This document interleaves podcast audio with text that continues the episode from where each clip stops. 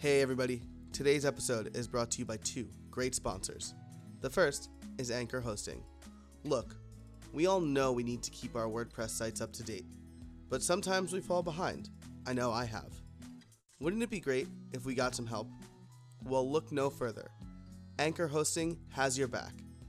Anchor will handle your WordPress maintenance and hosting needs. With plans starting out at $20 a month, it's an ideal choice for small business owners or web professionals who want to leverage the power of WordPress without the technical responsibility. Head over to anchor.host today to find out more. Our next sponsor is hover.com. With hundreds of domain extensions, no heavy handed upselling, and best in class support, Hover makes it easy to spend less time on your domains and more time on your big idea. And now they're offering the latest .blog domains. I use Hover for all of my domain needs, and I couldn't be happier. And now you can use the offer code BUILD something for 10% off your first purchase. Head over to hover.com today. Before we get into the show, I want to say thank you. We're at the end of season one, and this week's episode and next week's episode are a little bit different than the previous format. I talked to my good friend Jackie D'Elia, who also started a podcast in the fall. Hers is called Rethink FM, and we're in a mastermind group together. We've traded notes, exchanged ideas, and learned from each other. And that's what the next two episodes are going to be about. So I want you to sit back, relax, or maybe take some notes if you want to start a podcast in 2017. See, we're going to cover everything from what tools do I use and what microphone do I need to how do I get guests and sponsors and a whole lot more. There was so much great stuff packed into this interview that I divided it up into two episodes for us.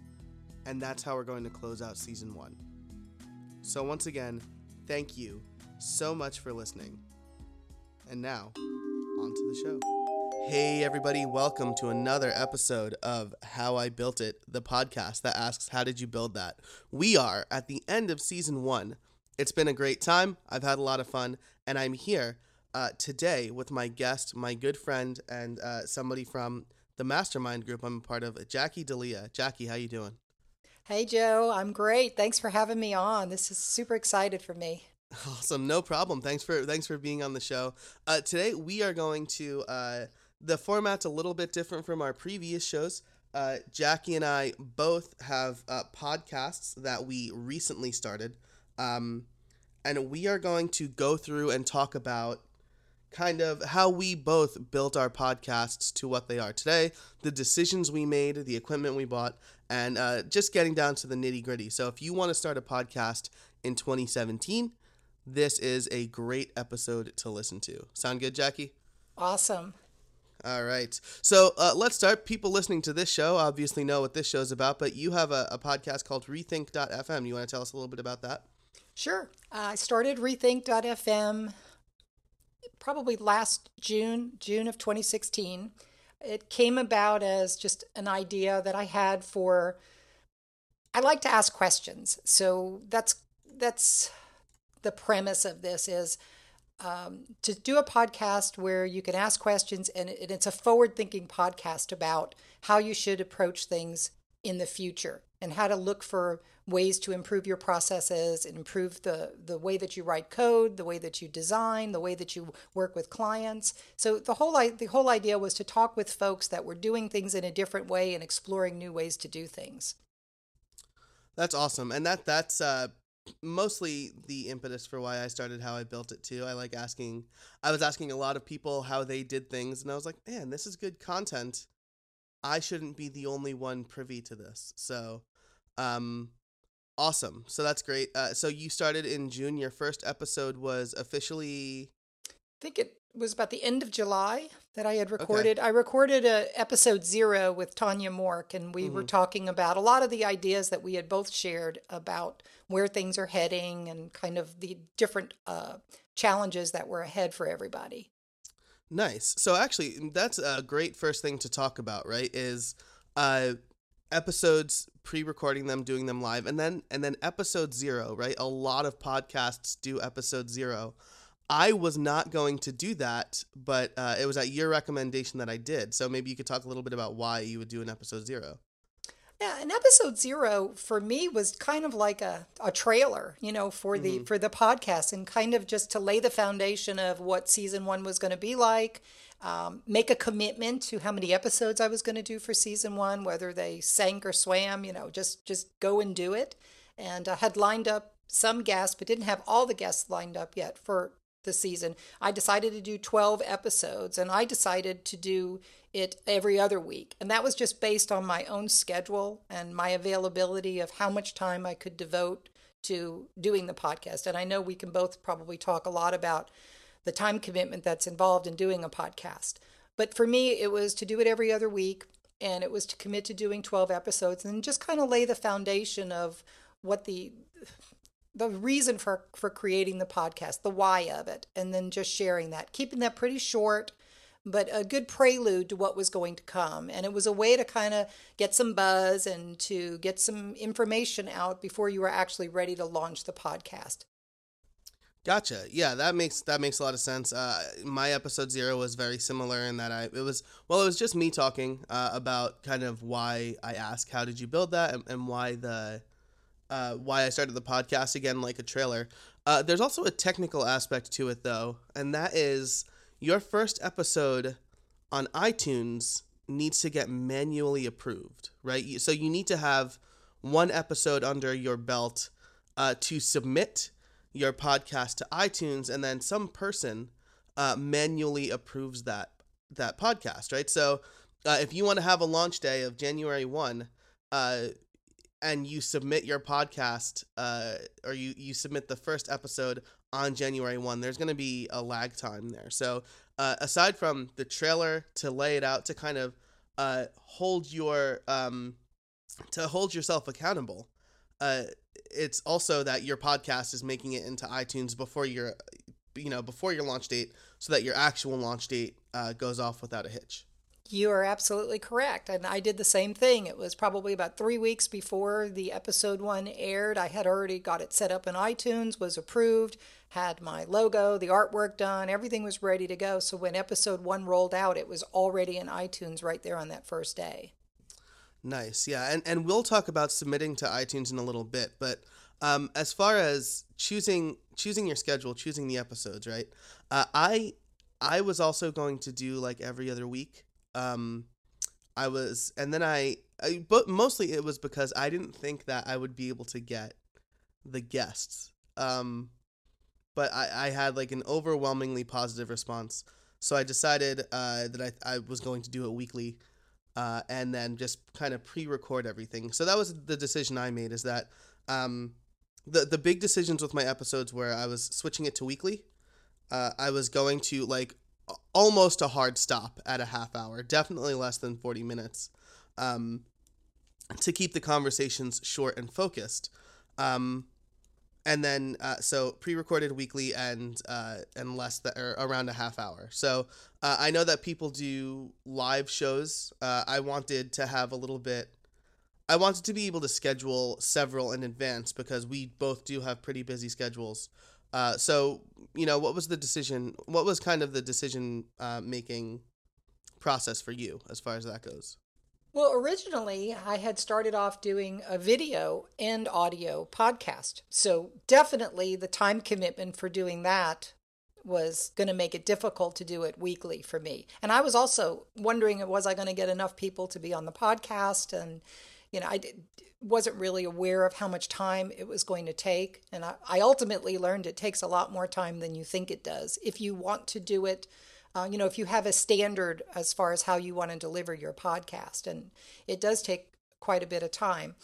I later switched in season one to audio only, which I'm much happier I did. I was uh, having challenges with Google Hangouts and recording them and getting them to be the way I wanted them to be and to doing some editing for them. So switching to audio has definitely helped. And at the end of season one, which should end, I think the first week of January is for my schedule would be season one is going to end at episode 12. I'll reassess kind of what I want to do going forward for season two. I may move to a weekly podcast um, and I may not. So I'm going to explore that and kind of just map it out, see what I can get lined up. I agree with you, you know, that time commitment and the effort in there and then planning that out. It takes considerable amount of time and then of course if you want to line up sponsors and things well then then it even gets more complicated as far as advanced planning uh, for lining up guests, lining up sponsors for those guests, and those types of things. Yeah, definitely. And uh, I remember that we talked a, a bit about this in our mastermind group. Was kind of your decision to move away from video, which was something that I decided against just because like I I like to talk a lot, but I don't like being on camera. Uh, and um you know, as far as as far as podcasting goes, I figure if if uh, if somebody wants to, you know, listen to what my guest and I had to say, that's one thing. But we weren't really doing anything that warranted using a camera, which is, and then there was all that extra editing on top of it, right? You had to figure out Google Hangouts on air or record your Skype call or what have you. Um, so I know that we talked a lot about kind of your decision to to dump that for for the for those kind of reasons as well. Yeah, and it to me that was the best decision to let that go. I find that I listen to podcasts. I'm not watching them even if I'm at work here at my desk and I want to put a podcast on. I'm typically just listening to it or I'm listening to it on my iPad, something like that. Like you said, two people talking and having a conversation, there isn't a lot more that you're going to get out of that audio version compared to the amount of time and work it's going to take to produce it. And I actually found that I'm getting a much better audio quality now that I'm focused on that and being able to clean that up and work with that in Audacity, which is what I'm using for um, my editing of the audio, that I'm able to really improve the quality of that. And then I can focus more time on things like transcriptions too, which is mm-hmm. another topic that we talked about. Yeah. So, uh, so we've talked a bit about production at this point. Why don't we move to the post production? Because uh, we're not doing things live. Uh, we're both kind of fixing a few things in post. Uh, I know for for at least my show, I'm not sure if you. I, I should know this, right? Because I was on your show. Uh, but I have my guests record their audio as well, and I combine them in post so that we have you know kind of the highest quality possible. Uh, which takes a little bit of extra work, but I think that sound quality I've talked about this with a few people, right? Sound quality doesn't have to be amazing, amazing. Like, you know, it doesn't have to sound like it's been recorded at, like, uh, I just picked NBC because of 30 Rock. I don't know. Uh, it doesn't need to sound like it's in a professional recording studio, but there definitely is a bottom, right? Like, if your audio hits a certain low quality, then people aren't going to want to listen because it's distracting. Um, the other reason that I have my guests record their audio is because um, if if there's a spotty internet connection and you know if uh, if something drops or you know uh, you start to sound weird, the compression gets bad. Uh, that doesn't have to show up later in post production. I'll have your uncompressed audio that wasn't sent over the internet, so it's in full. I'll have my uncompressed uh, audio that wasn't sent over sent over the internet, so I have it in full, and I can combine them. Um, what what do you, what do you do? What's kind of your process? I'm doing it the exact same way now. So I'm asking people to record their side of it as well and send it to me, and I'm mixing that together with uh, my audio that I'm recording um, on Skype. So I've moved over to using Skype for the recordings. And that seems to be working a lot better for me. You know, it's nice to when you're recording, you do have a visual. So you and I are looking at each other right now. We're seeing each other on camera when we're recording this. So it that facilitates a really nice conversation, a more natural conversation when you have with somebody. You can all, you know, you can sense when somebody wants to ask a question by their body language and you can pause. And, you know, when you're doing it blindly in just audio only, that can make a lot of um, issues with over talking each other in the podcast. So I really like having the video end there, but I like having the audio recorded separately so that it isn't subject, like you said, to the issues with um, bandwidth and um, spotty internet connections and how that can garble the speech sometimes. And that's not something you're going to be able to fix without you know, if it's your end, yeah, maybe you could re-record and dub it over. But if it's your guest, you're not you're not going to go back to your guest and say, "Hey, can you record these three sentences? They were all Right. garbled. No one could hear it." So, definitely doing the separate recordings, uh, I think, really improves the audio quality. Yeah, and that's a great point about uh, the the video, right? Where we're talking to each other. I absolutely prefer that. Uh, in my guest notes for for next season, I'm going to include that because I, that's taken some of my guests by surprise. Like we're not doing video, right? I'm not camera ready. Um, but it's it's true. You know, we're we're a lot more engaged because we're looking at each other. If this was just audio, I'd probably be clicking around the internet while you're talking, and it's not nothing against you. It's just there there are less distractions when I'm actually looking at you talking, right? Because we're actually having a conversation. So that's that's a great point. Um, is that both of us do video recordings, um, or, or video calls. We don't record the video, but um, it, it- it's a lot more conversational, and I like that a lot.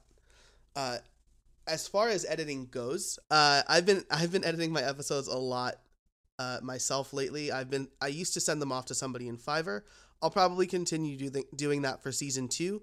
Um, but like the last few episodes I've recorded have been pretty rock solid as far as quality goes. Uh, I know some of my early episodes, I personally would over edit them. I would take out ums and pauses, and I got some feedback from from our mastermind group actually that uh, it didn't sound natural, and I think that's important, right? I, I agree with you. I've edited mine as well, taking out the ums and the like, you know, you know, like, and all of those and trying to do those. Uh, initially, just cutting those out can make it seem unnatural, especially when one sentence collides into another too quickly and there's not a natural pause where somebody's thinking about what they're going to say. So I have found if you want to remove the um, you can just silence it in Audacity is what I'm using. So you can just grab that little piece, hover over that, um, highlight it, and then just replace it with silence, which gives you the pause, which is more natural, but doesn't give you the ums all the time. And leaving some in, I think, is natural. We all say that. If I've got a guest that says it a lot where I'm noticing it, and I think the other thing is is once you start editing you do start to notice it and you start to notice when you're saying it whether you're even recording. Like if i'm just having a conversation with somebody i'll start to notice it and i'll start to notice when they're saying it.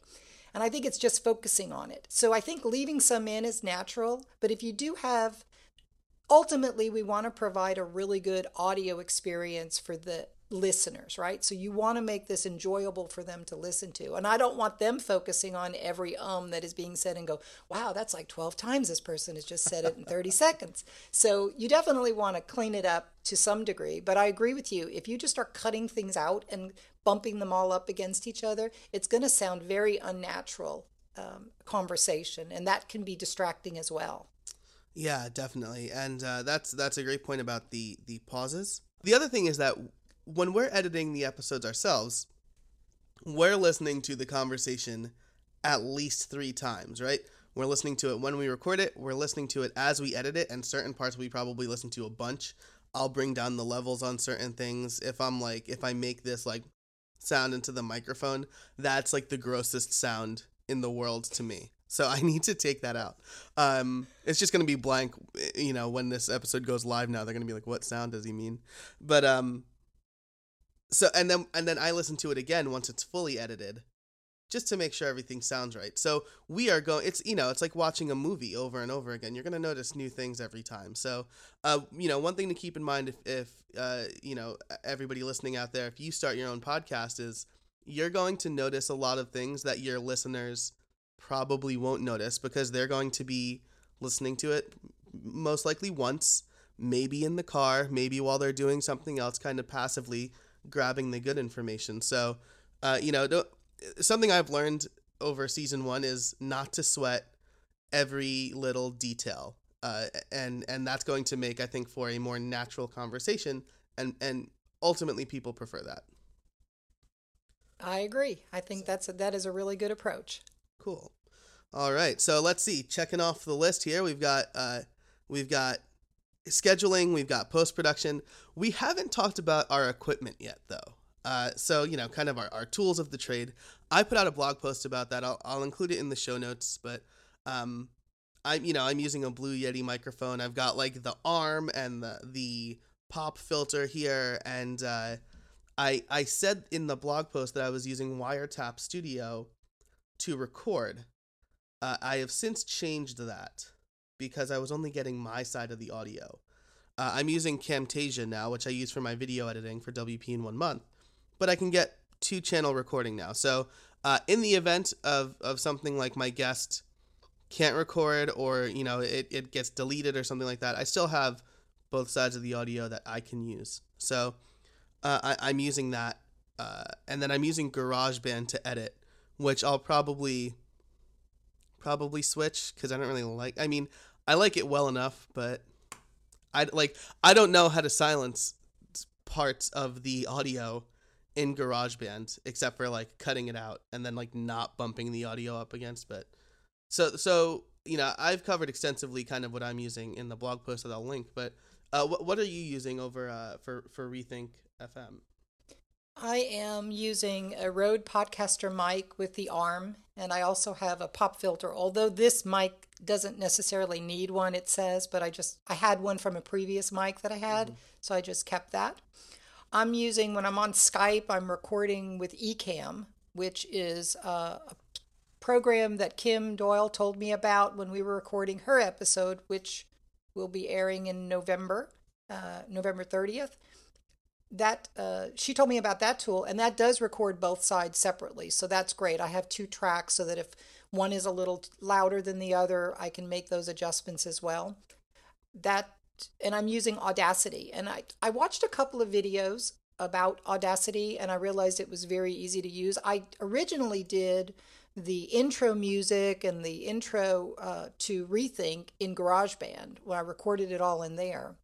Uh, but since then, I really like working in Audacity, and there's like a couple of keystrokes that you can set up. Like I use like Command G, and I can just replace with silence whatever I've highlighted, and it doesn't move anything, so it keeps both my tracks in order, and it, it I'm finding that I'm able to edit that a lot faster, and for me, with my limited budget that I've got for the show, because of where we are with sponsors, right? So I would rather spend that money on the transcription part, which is going to be a lot more time consuming for me than the editing part. I think I've got the editing down pretty well that I'm comfortable with with what I'm doing with that. And I, I find Audacity, it's free. Um, I'm using a Mac, so uh, it's I just downloaded that, and that's been a great program to work with. Awesome. That's uh, that's great. I I, so I, am sure there is a way in Gar- uh, in GarageBand to do the same thing. I just don't know how to do it. I haven't taken the time to do it, but you just told me how to do it in Audacity. So uh, Audacity is free and open source for all platforms, uh, which is um, which makes it very popular. Right? GarageBand is free, but it's only for Mac. Um, Camtasia is more of a video editing program, and that's uh, that's like a hundred or two hundred dollars or something like that. Uh, I got that kind of for the other side of my business where I needed some good video editing software. I'm using ScreenFlow when I want to do a screencast. If I'm doing mm-hmm. that for instructional videos for clients, uh, for clients, that comes in really handy ScreenFlow. ScreenFlow though doesn't record both sides of the conversation in separate tracks when I was using it with Skype. So that was the downside to that. I mentioned that to Kim, and she's like, "Oh no, just get Ecamm. That'll solve your problem with Skype with with using Skype." And she was right. That that was that was perfect. That solved my whole problem. Awesome. I'll have to check that out. Um, but you know, Camtasia does record both sides, uh, which is which is really nice. Uh, in two separate tracks. That's that's the big differentiator, right? Is that I'm getting my microphone uh, as one track, and then the computer audio as another track. So uh, some more advanced programs will allow you to get like just the audio from a single program. I don't know if, if that's what Ecamm does, if it just grabs the audio from Skype or from your computer. That I'm not sure of. I'd have to check that. I basically just did the basic setup that okay. would record both tracks for Skype calls. Nice. Nice. So, yeah, so that's something to watch out for too uh, if you're kind of evaluating software is that if you have a lot of noises that pop up on your computer, you might want to look to just record a single application. Wiretap Studio used to do that. uh, but I don't think it's been updated in years, so it doesn't do that anymore. Uh, the other thing, another kind of hot tip, uh, is make sure that all of your devices are on do not disturb mode. So like, uh, um, my phone went off right at the beginning of this episode. I don't know if it's edited out or if it's got picked up by the microphone or what, but uh, it's because I forgot to put my phone on do not disturb mode, uh, which I promptly did. Uh, and then the same thing for my computer. I, I put it on do not disturb, so um, the noises that are kind of flying around from notifications don't get picked up. Yeah, the other thing too is remember that in our case, we're both recording for airing later, right? So we're not doing a live recording. So if something goes wrong in the middle of it, uh, I could. When I recorded Diane Kinney's episode, right in the middle of that episode, she got a text about Loop Conference being canceled because of the hurricane. So she got very distracted with that, and but we edited that part out, and we were able to just pick up and carry on with our conversation. So remember that don't freak out and go oh my gosh you know the whole thing is is not going to work you can just pick up in like in audacity it's very easy to find that spot and block it out and cut it out so no problems there Yeah, that's a great point. And uh, you know what I will do is, um, if I'm sending it off to somebody to edit it, I'll just say like edit here, uh, and I'll, I'll make a note of that. Or if I'm editing it myself, I'll I'll kind of do this as a demonstration, but I'll I'll clap into the microphone, and that makes the audio spike just like a thin line on the on the audio uh, timeline, and that makes it very easy for me to see right before this I need to edit something out. So uh, it's it's kind of it's a nice visual cue for me. Uh, and I I stole that from uh, like professional production, like you know that clapper thing that they like that they use like when they're Yep. recording. Yeah. So um, I'll include like a screenshot or something like this in the in the show notes. But uh, you know when you're recording a movie, they have that black thing with the black and white stripe clappy thing and they go like all right like recording like star wars episode 8 take 7 and then they that's th- that serves the same exact purpose uh, so that people in post-production see okay this is where the new take starts so uh, pretty cool uh, just kind of Yeah. a, a tool of the trade um, all right that will do it for uh, part one of the season finale of season one uh, i hope you enjoyed the episode thanks so much again to our sponsors Anchor Hosting, and Hover.com. Make sure to check both of them out. Tune in next week for the last episode of season one, where we talk about getting guests, finding sponsors, and a whole lot more. And until then, get out there and build something. Thanks for listening.